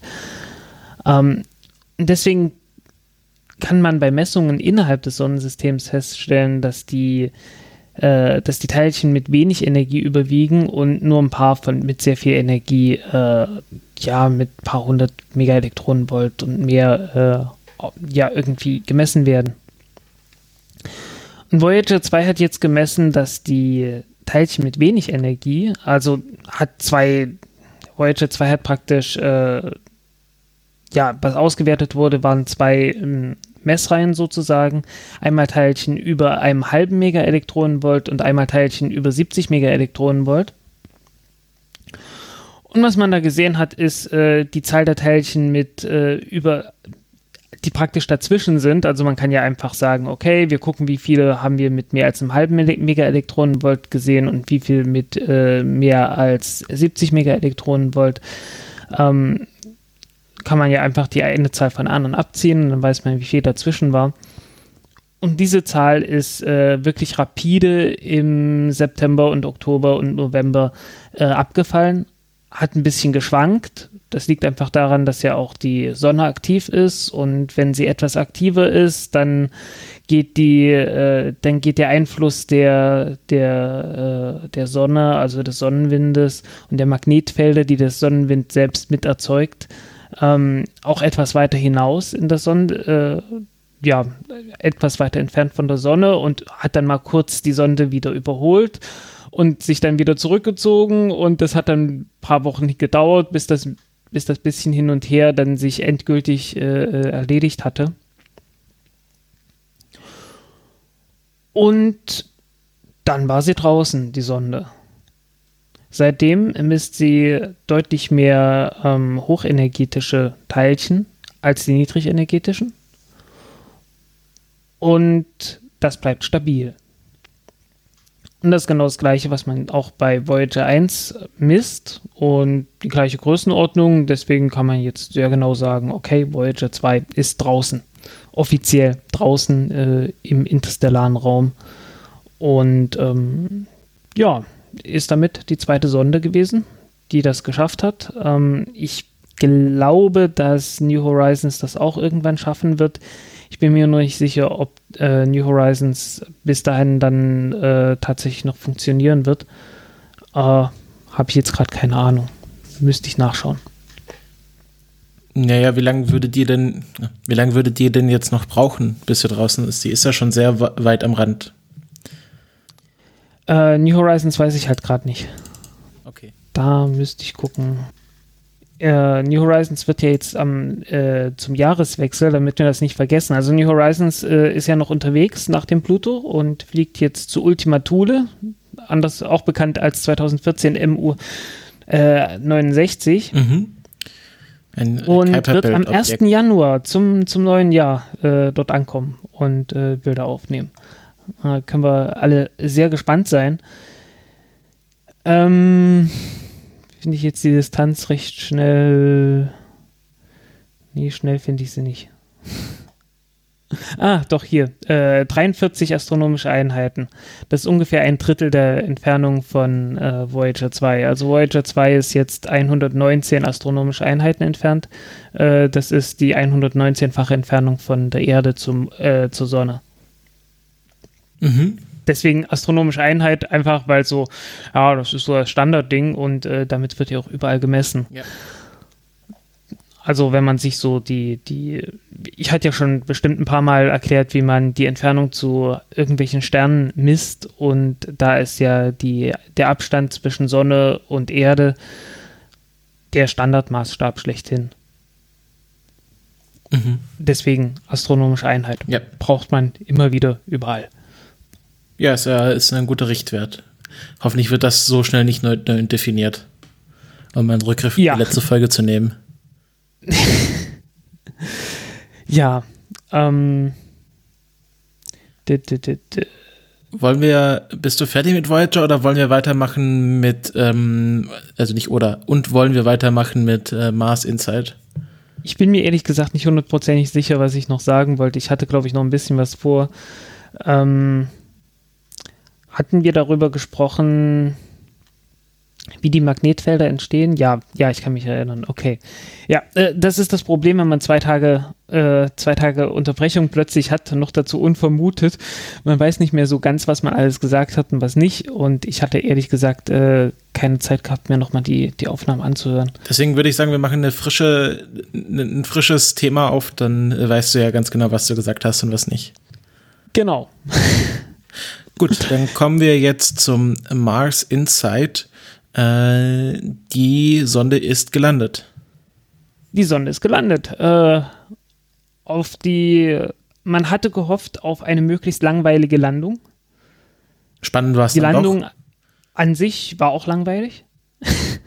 Erfolgreich, erfolgreiche Langeweile. Mhm. Äh, ich weiß nicht mehr, wie hatte ich meinen Artikel genannt. Ähm, war jedenfalls, äh, ja, NASA hofft auf Langeweile auf dem Mars.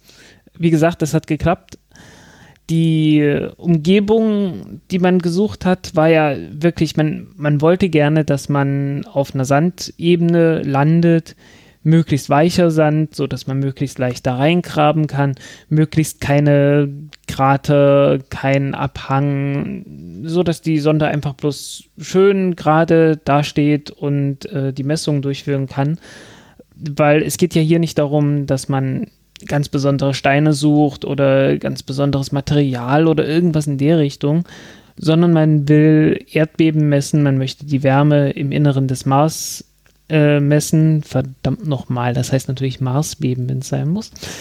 Ähm, es gab irgendjemanden, der meinte, äh, es heißt Erdbeben, scheißegal, wo es ist. Und der Erste, der hier kommt und sagt, was von Ganymed gibt Beben, der wird geblockt auf Twitter.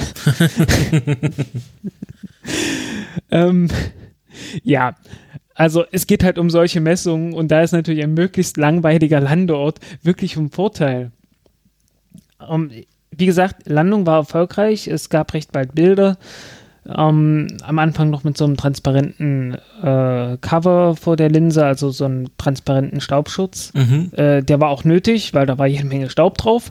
Und der wird dann, ich glaube, der wurde inzwischen auch abgemacht. Es gibt jetzt deutlich bessere Bilder. Ähm, die Sonde hat auch inzwischen ein Selfie gemacht. Ähm, hat ja trotzdem noch eine Schaufel, äh, so einen Schaufelarm irgendwie an, an Bord und auch einen Arm, um äh, Experimente auf die Oberfläche zu setzen. Denn die, die beiden Experimente, ähm, äh, ja, jedenfalls dieser, dieser Bohrer, der sich reinbohren soll, der steht ja zurzeit noch oben auf dem Lander drauf und muss dann abgesetzt werden an irgendeine möglichst günstige Stelle auf dem Mars. Ja, das wird mit so einem Greifarm gemacht, oder? Genau. Und äh, ja, da ist wohl auch eine Kamera dran und dann kann man Bilder machen damit. Ja. Einmal das und das andere ist das Seismometer. Das Seismometer wird auch erstmal auf dem Mars abgesetzt und dann kommt dann noch so eine Art Käseglocke drauf, nur nicht durchsichtig. Ähm, was einfach bloß dafür dient, dass ja, wenn, wenn irgendwie Wind da ist, äh, dass der abgehalten wird von dem Seismometer, weil die NASA ist da ein bisschen ein gebranntes Kind von den Viking-Sonden. Bei den Viking-Sonden hatte man an den Landerbeinen einfach das Seismometer befestigt. Und dann hatte man festgestellt, okay, äh, dieses Seismometer ist echt super, um Windgeschwindigkeiten auf dem Mars zu messen. Weil jedes Mal, wenn ein bisschen Wind war, ähm, war das empfindlich genug, dass die, dass die Vibrationen, die durch den Wind verursacht wurden, äh, gemessen wurden von dem Seismometer. Aber leider keine seismischen Signale, die vom Mars vielleicht selber kamen. Und äh, deswegen war man jetzt ganz besonders vorsichtig, äh, was die, was die Seismometer angeht, also dass man die nicht nur auf dem Mars selbst absetzt, sondern möglichst auch noch eine aerodynamische Verkleidung oben drauf setzt, äh, dass das alles nicht nochmal passiert.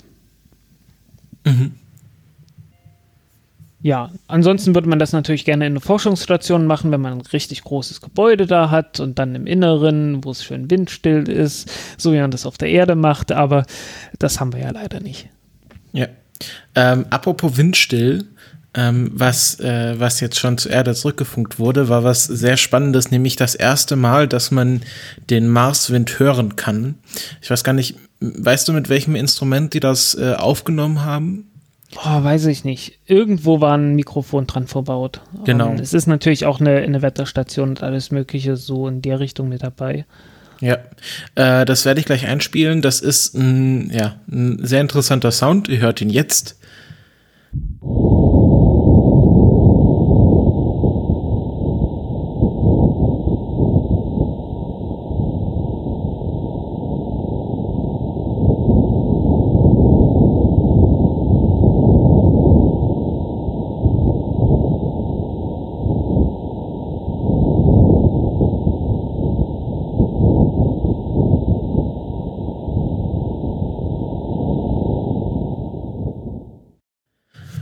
Und ähm, ja, das war der Wind des Marses. Ja, ähm, der Enno Park auf Twitter, der hat ja ein, ein Cochlea-Implantat mhm. und der meint, ich höre da nichts. Aha, interessant. Hat, ja, er, weil das hat, er dazu noch was erläutert, dass er vielleicht mit seinem Cochlea-Implantat generell tiefe Frequenzen nicht so gut wahrnimmt? Ja, genau. Okay. Das ist das Problem. Also äh, das spricht erst ab 160 Hertz an. Und so tief wie die klingen, würde ich sagen, ist das de deutlich unterhalb von 160 Hertz.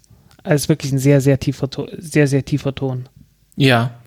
Li- Dieser, liegt das eigentlich daran, ist das jetzt einfach vom Mikrofon her oder einfach weil der Mars so wenig Atmosphäre hat, dass da keine hohen Frequenzen entstehen können?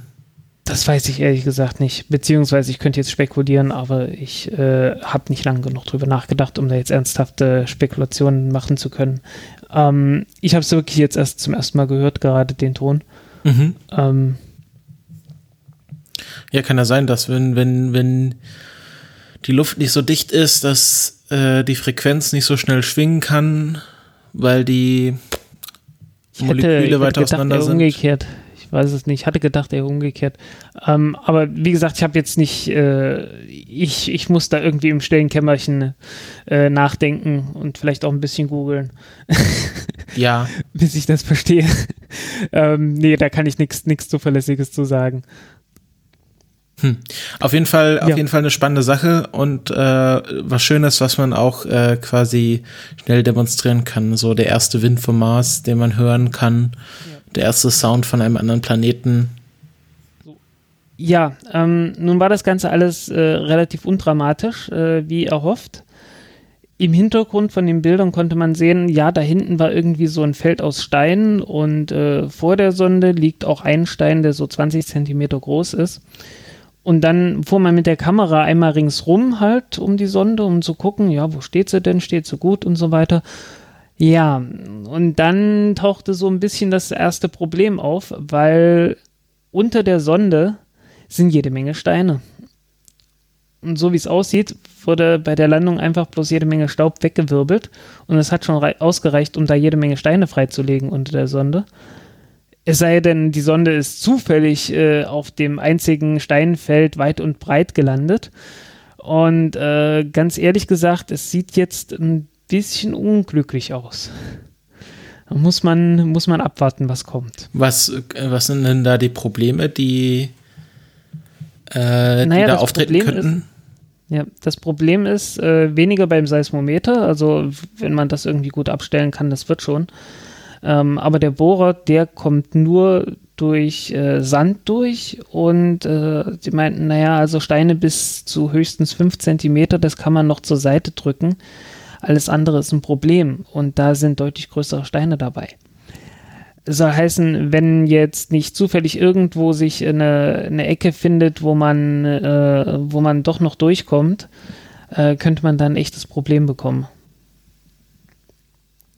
Also, hm, ungut. Ähm, was man auf jeden Fall machen können wird, ist, dass man den, äh, den Bohrer absetzt und äh, das ist ja kein, ist ja kein echter Bohrer, das ist ja so ein, äh, mehr so ein Schlagbohrer und der teilt halt Schläge aus und äh, das verursacht auch seismische Wellen und die kann man dann auch nach, äh, nachweisen und messen mit dem Seismometer. Und ähm, man hofft darauf, dass man damit äh, bis in die Tiefe von so 50 bis 100 Metern Tiefe äh, ja, Messungen machen kann, wie es da drunter aussieht. Also das wird man wohl noch hinkriegen.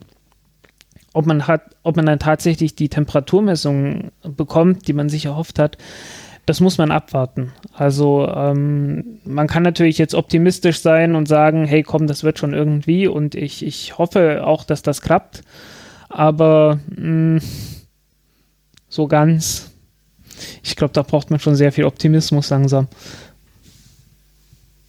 Wie gesagt, es, es bleibt, also die Hoffnung ist noch nicht tot, so ist nicht, aber es, es, sieht, schon, es sieht schon etwas ungünstig aus. Okay, also dass der Bohrer nicht funktioniert.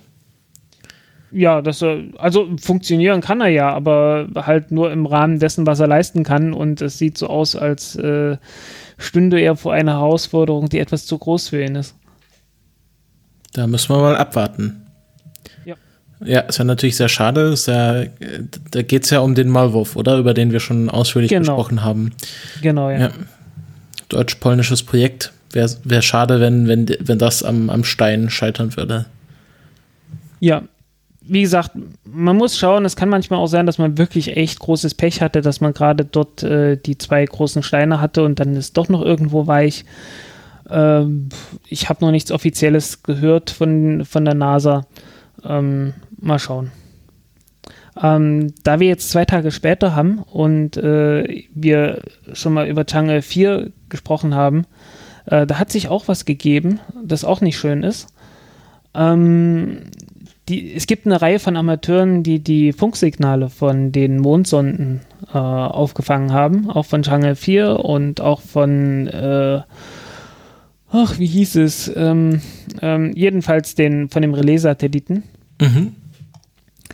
Und den Relais-Satelliten, den empfindet man, empfängt man noch.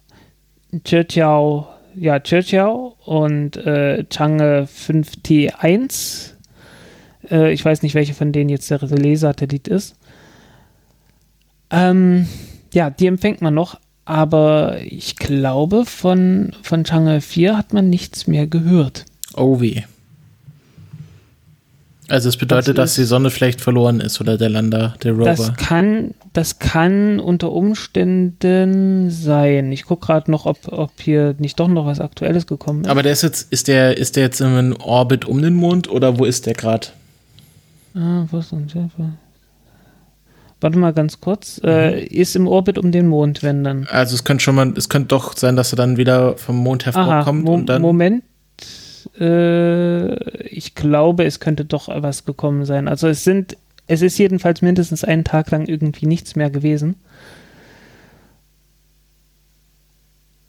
Äh, äh, ja, ah, okay. Also man, man hat was gefunden, aber die die, die Daten, die man empfangen hat, äh, entsprechen nicht dem Orbit, in dem sie sein sollte. Weil äh, das letzte, also das letzte Mal, dass man was gehört hatte, war, äh, dass man, also direkt bevor das, das äh, Einschwenkmanöver durchgeführt wurde, in den Mondorbit. Und dann ging es plötzlich verloren. Und ja, das war dann die große Frage, was passiert dann? was ist jetzt los? Wieso, empfang, wieso empfangen wir nichts mehr? Und ja, irgendwas ist hier, irgendwas scheint hier ein bisschen schiefgegangen zu sein.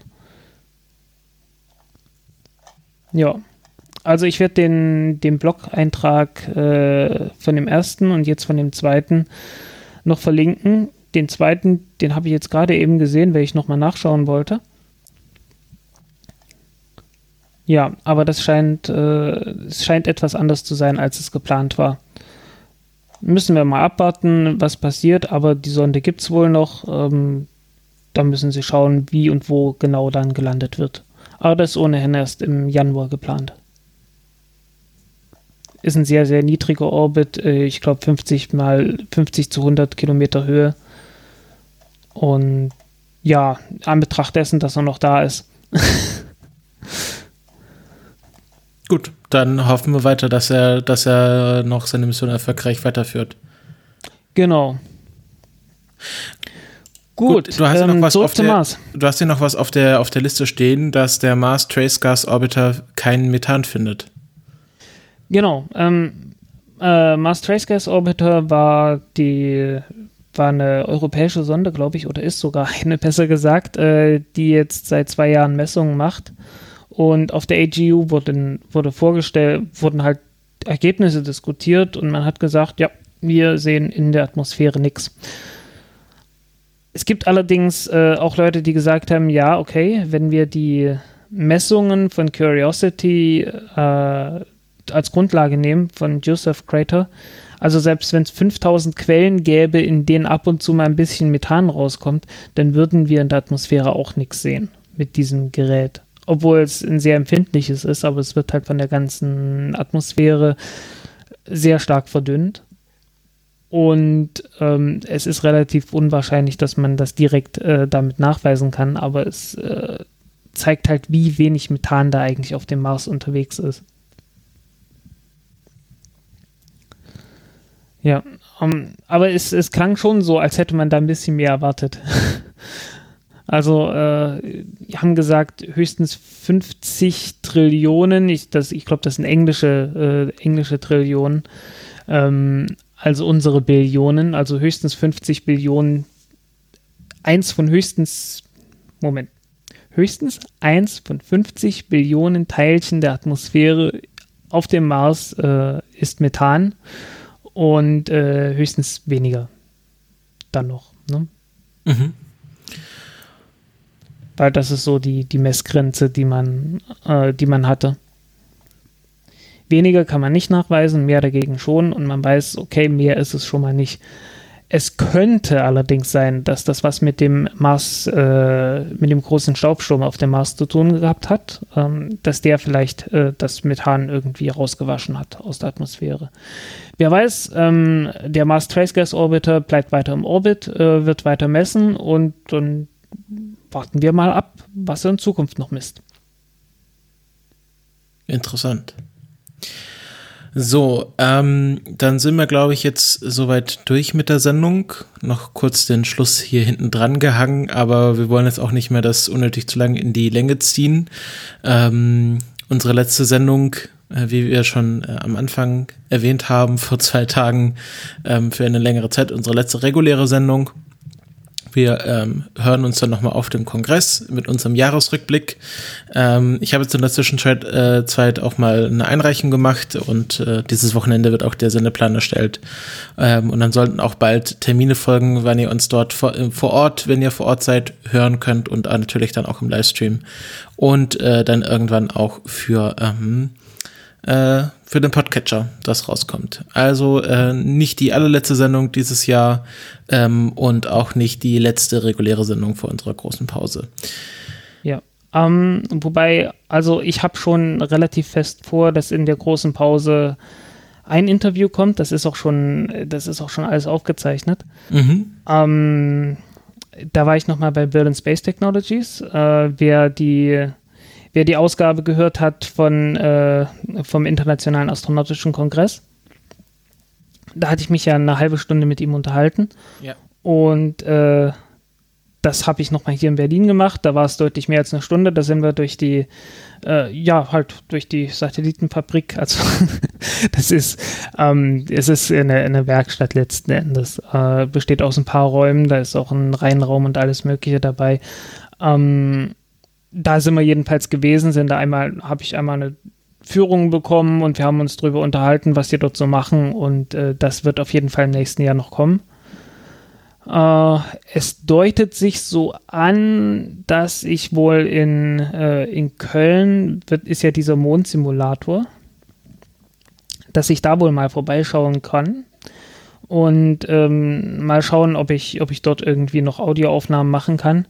Also ich werde mein Möglichstes tun, dass der, dass der Countdown-Podcast jetzt nicht völlig verweist in der Zeit.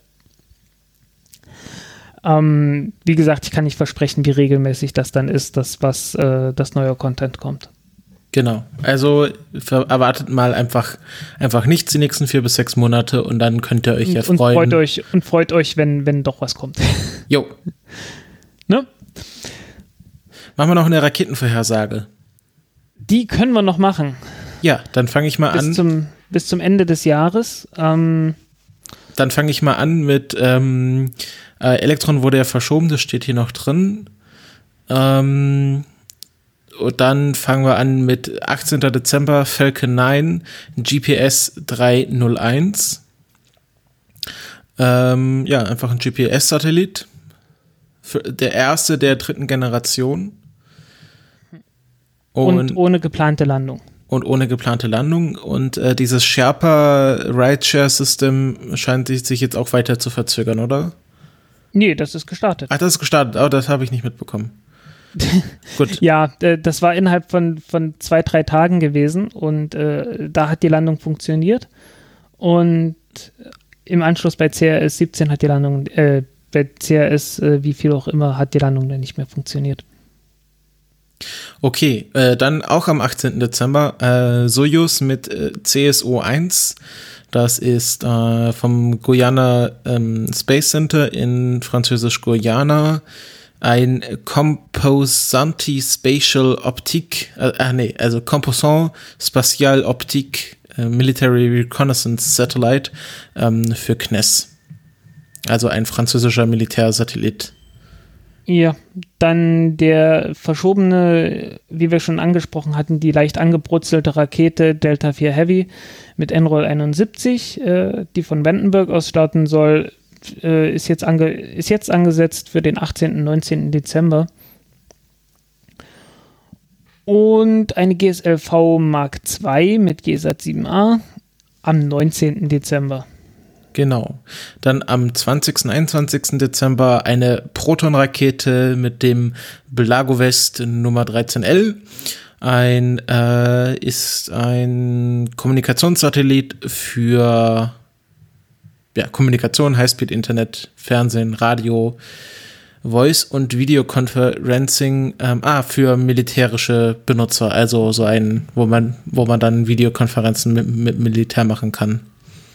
Moved Forward vom 25. Dezember, also auch wieder so eine nach vorne verschobene, da wird viel nach vorne verschoben. Moved Forward. Ja, manches nach hinten, manches nach vorn, es ist, ist, viel Bewegung drin. Genau. Da noch, äh, noch mal eine Soyuz-Rakete mit äh, Canopus 5, also römisch 5, äh, 5, 6 oder ist es Canopus V? Ich nehme an, das ist Canopus 5. Ja, ich glaube auch. Ja, ähm, genau, das ist. Ähm, nee, kan ja, Canopus 5, 5 und 6. Genau, das ist äh, Katastrophen, Response, Mapping, Forest Fire Detection ähm, und viele kleine Payloads noch dazu. Hm. Ja, äh, Pegasus XL wird hier aufgeführt in der Liste. Aber wahrscheinlich ähm, nicht mehr dieses Jahr. Fliegt irgendwann. ist ja, ist ja sehr verschoben. Äh, also der ursprüngliche Start war vorgesehen 2017 am 15. Juni. Äh, vor 2019 wird das Ding nicht mehr fliegen. Das steht jetzt langsam fest. Das ist wirklich äh, eine, eine sehr, sehr traurige Bilanz für die altgediente Rakete. Ja, ja, und im nächsten Jahr, wir machen mal kurz noch ein bisschen Ausblick aufs nächste Jahr. Ähm, genau. Da, da, steht noch so ein bisschen was an. Die Iridium-Konstellation, die Iridium Next-Konstellation wird fertig. Äh, letzter geplanter Start ist jetzt der 7. Juni, der 7. Januar. Mit Falcon 9, 66 bis 75 und dann haben wir wieder, wieder Iridium ohne, ohne Flares. Genau. Äh, es wird auch den ersten Crew Dragon geben. Demo 1 äh, ist für Mitte Januar vorges vorgesehen, 17. 18. Januar. Ähm, Launcher One soll auch starten, irgendwann Anfang des Jahres. Ja. Von Virgin, Virgin Orbit. Es gibt hier noch Spannendes. Ähm, es gibt hier eine Chandrayaan 2. Chandrayaan 2 für 30. Januar vorgesehen. Okay. Die Mondsonde von, äh, die zweite Mondsonde von Indien. Ah ja, sehr schön. Dann, äh, oh genau, und Early 2019 ist auch noch der zweite Falcon Heavy Flug mit dem Space Test Program 2 Mission ähm, des US-Militärs. Air Force, nicht Militär. Ja. Ich sehe hier noch äh, Space EL, der Lunar Lander. Uh, OneWeb 1. Ah ja, stimmt. Die ersten zehn Satelliten, die, die sind geplant, ja. Genau, und oh, Amos 17. Hm, das ist äh, hier der wahrscheinlich die Ersatzmission oder Nachfolgemission der, des unglücklichen Amos Facebook-Satelliten, der beim Tanken ähm, explodiert ist für das Second Quarter 2019, also fürs zweite Quartal. Ja, muss man abwarten. Äh, Im März ist der Starliner angesetzt, der erste Testflug. Also Januar, Januar ist ähm, SpaceX dran und Boeing darf dann, nee, nicht Boeing, äh, was ist das, Lockheed Martin, ne? Mhm. Nee, doch Boeing. Boeing, ja, äh, Starliner, ist, genau. ist, Starliner ist Boeing. Boeing, genau. Ja, ich weiß, äh, ja. Lockheed Martin das ist für März vorgesehen. glaube ich, hat kein Raumschiff, soweit ich weiß. Ja, das, wie gesagt, äh, März und äh, Lange Marsch 5, Xinjiang 20. Äh, zweites Quartal heißt Also die, die Lange Marsch 5 Rakete hatte ja ein Problem gehabt beim zweiten, beim zweiten Flug. Äh, da musste äh, da musste das Haupttriebwerk der Zentralstufe nochmal überarbeitet werden. Da gab es wohl irgendwie mit der Turbopumpe oder es hieß mit dem äh, mit dem mit dem äh, Exhaust. Na, hier mit dem Auspuff letzten Endes. Da gab es wohl ein Problem. Gerissener Auspuff, nicht gut, sollte man nicht haben. Ähm, vor allem das Ding ist wichtig für die, äh, für die eigentliche Mondmission, die ja schon lange hätte fliegen sollen. Äh, Chang'e 5. Ursprünglich war ja vorgesehen, dass Chang'e 5 erst fliegt und dann Chang'e 4. Ähm, das hat sich jetzt durch die, durch die Verzögerung bei der Rakete ähm, alles getauscht. Und ja. Gut, und dann kommt Mitte des Jahres und dann sind wir wieder da. Genau, Jungle 5, äh, habe ich gerade gesehen, ist äh, der letzte Eintrag ähm, bei Spaceflight Now zurzeit. Late Oh, 2000, Tatsache? ja, äh, spät, spätestens 2019. Ich hoffe, da senden wir dann wieder. Ähm, soll dann Jungle 5, das ist ja dann eine Mond Sample Return Mission, Ja. Genau, fliegen. Ja, für 15. Oktober ist Cheops vorgesehen. Äh, 30 Zentimeter äh, Weltraumteleskop. Von wem? Äh, von der ESA. Ah ja, sehr interessant. Ja, ich hoffe, das Da können wir. da geht's dann darum, dass man, äh, dass man Exoplaneten, die man von der Erde aus entdeckt hat, nochmal sich anguckt, also die Sterne besser gesagt, und einfach äh, nochmal etwas genauer misst, ohne dass die, ohne dass ständig die Atmosphäre rumwabert. Es gibt ja Leute, die meinen, naja, also wenn das Teleskop nicht wenigstens sechs Meter groß ist, dann lohnt es sich ja gar nicht, ein Weltraumteleskop zu starten. Aber nein, äh, 30 Zentimeter ist, äh, reicht auch schon, um, um wirklich äh, sinnvoll ein Weltraumteleskop zu betreiben. Ähm, nicht zu vergessen, Tess äh, hat so 10 Zentimeter oder so. Also Weltraumteleskope alleine aufgrund der Tatsache, dass man im Weltraum ist, äh, lohnt sich alleine schon deshalb. Sehr gut. Und ich glaube, damit beenden wir diese Sendung. Wünschen euch Genau. ein frohes Weihnachtsfest äh, oder was ihr auch immer feiert. Was hatten wir? Julfest, Chanukka ist, glaube ich, fast wieder vorbei. Ähm, oder wenn ihr einfach nur. Ist, glaube ich, vorges muss ich, muss ich äh, mal vor Becky zwei, drei fragen. Tagen, glaube ich, geendet. Ja, ähm, oder wenn ihr einfach nur das Ende dieses Jahres zelebriert. Ähm, wir hoffen, dass wir vielleicht einige von euch auf dem Kongress treffen. Ja. Ähm, nach der Saturnalia und nach äh, Newton Mass. Ja. ähm, wenn ihr, ähm, ich habe noch ein paar Aufkleber. Äh, ich weiß nicht, ich glaube, ich komme dieses Jahr nicht dazu, welche zu verschicken. Ähm, wenn ihr Aufkleber haben wollt und irgendwie äh, irgendwie Patreon oder PayPal-Spender oder so seid, einfach mal melden. Wir machen das jetzt auf Zuruf und ähm, dann schaue ich, dass ich vielleicht zum neuen Jahr euch noch ein paar Aufkleber zukommen lassen äh, la- lass, wenn ihr wenn ihr die haben wollt. Und äh, ansonsten äh, werde ich die auf dem Kongress noch ein bisschen verteilen. Ich glaube, ich habe noch ein noch ein Stäpelchen.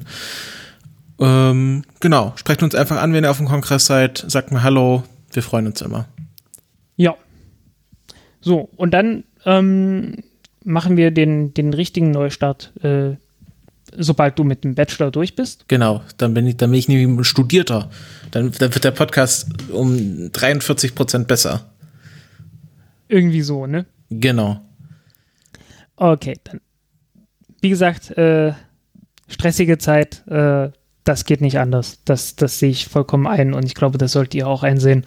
Ähm, pff, ja, ich hab's durch. Ähm, ich weiß, dass man, dass man da nicht allzu viel miteinander jonglieren sollte, weil sonst geht sowas vor den Baum, beziehungsweise zieht sich halt ewig hin, bis man irgendwann mal zu Potter kommt. Ja, es ist Und ja nicht so, als hätte sich nicht schon ewig hingezogen.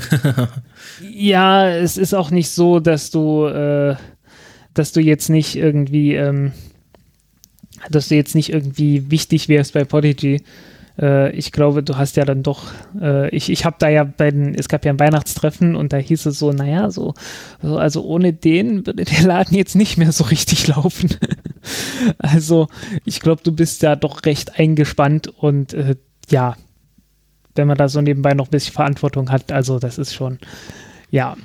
ja, also wir hören uns dann einfach 2019 wieder, wann das auch immer sein wird und äh, wünschen euch eine schöne Zeit. Habt Spaß am Gerät. Ähm, und äh, ja, hört mal, hört mal ein bisschen Podcast.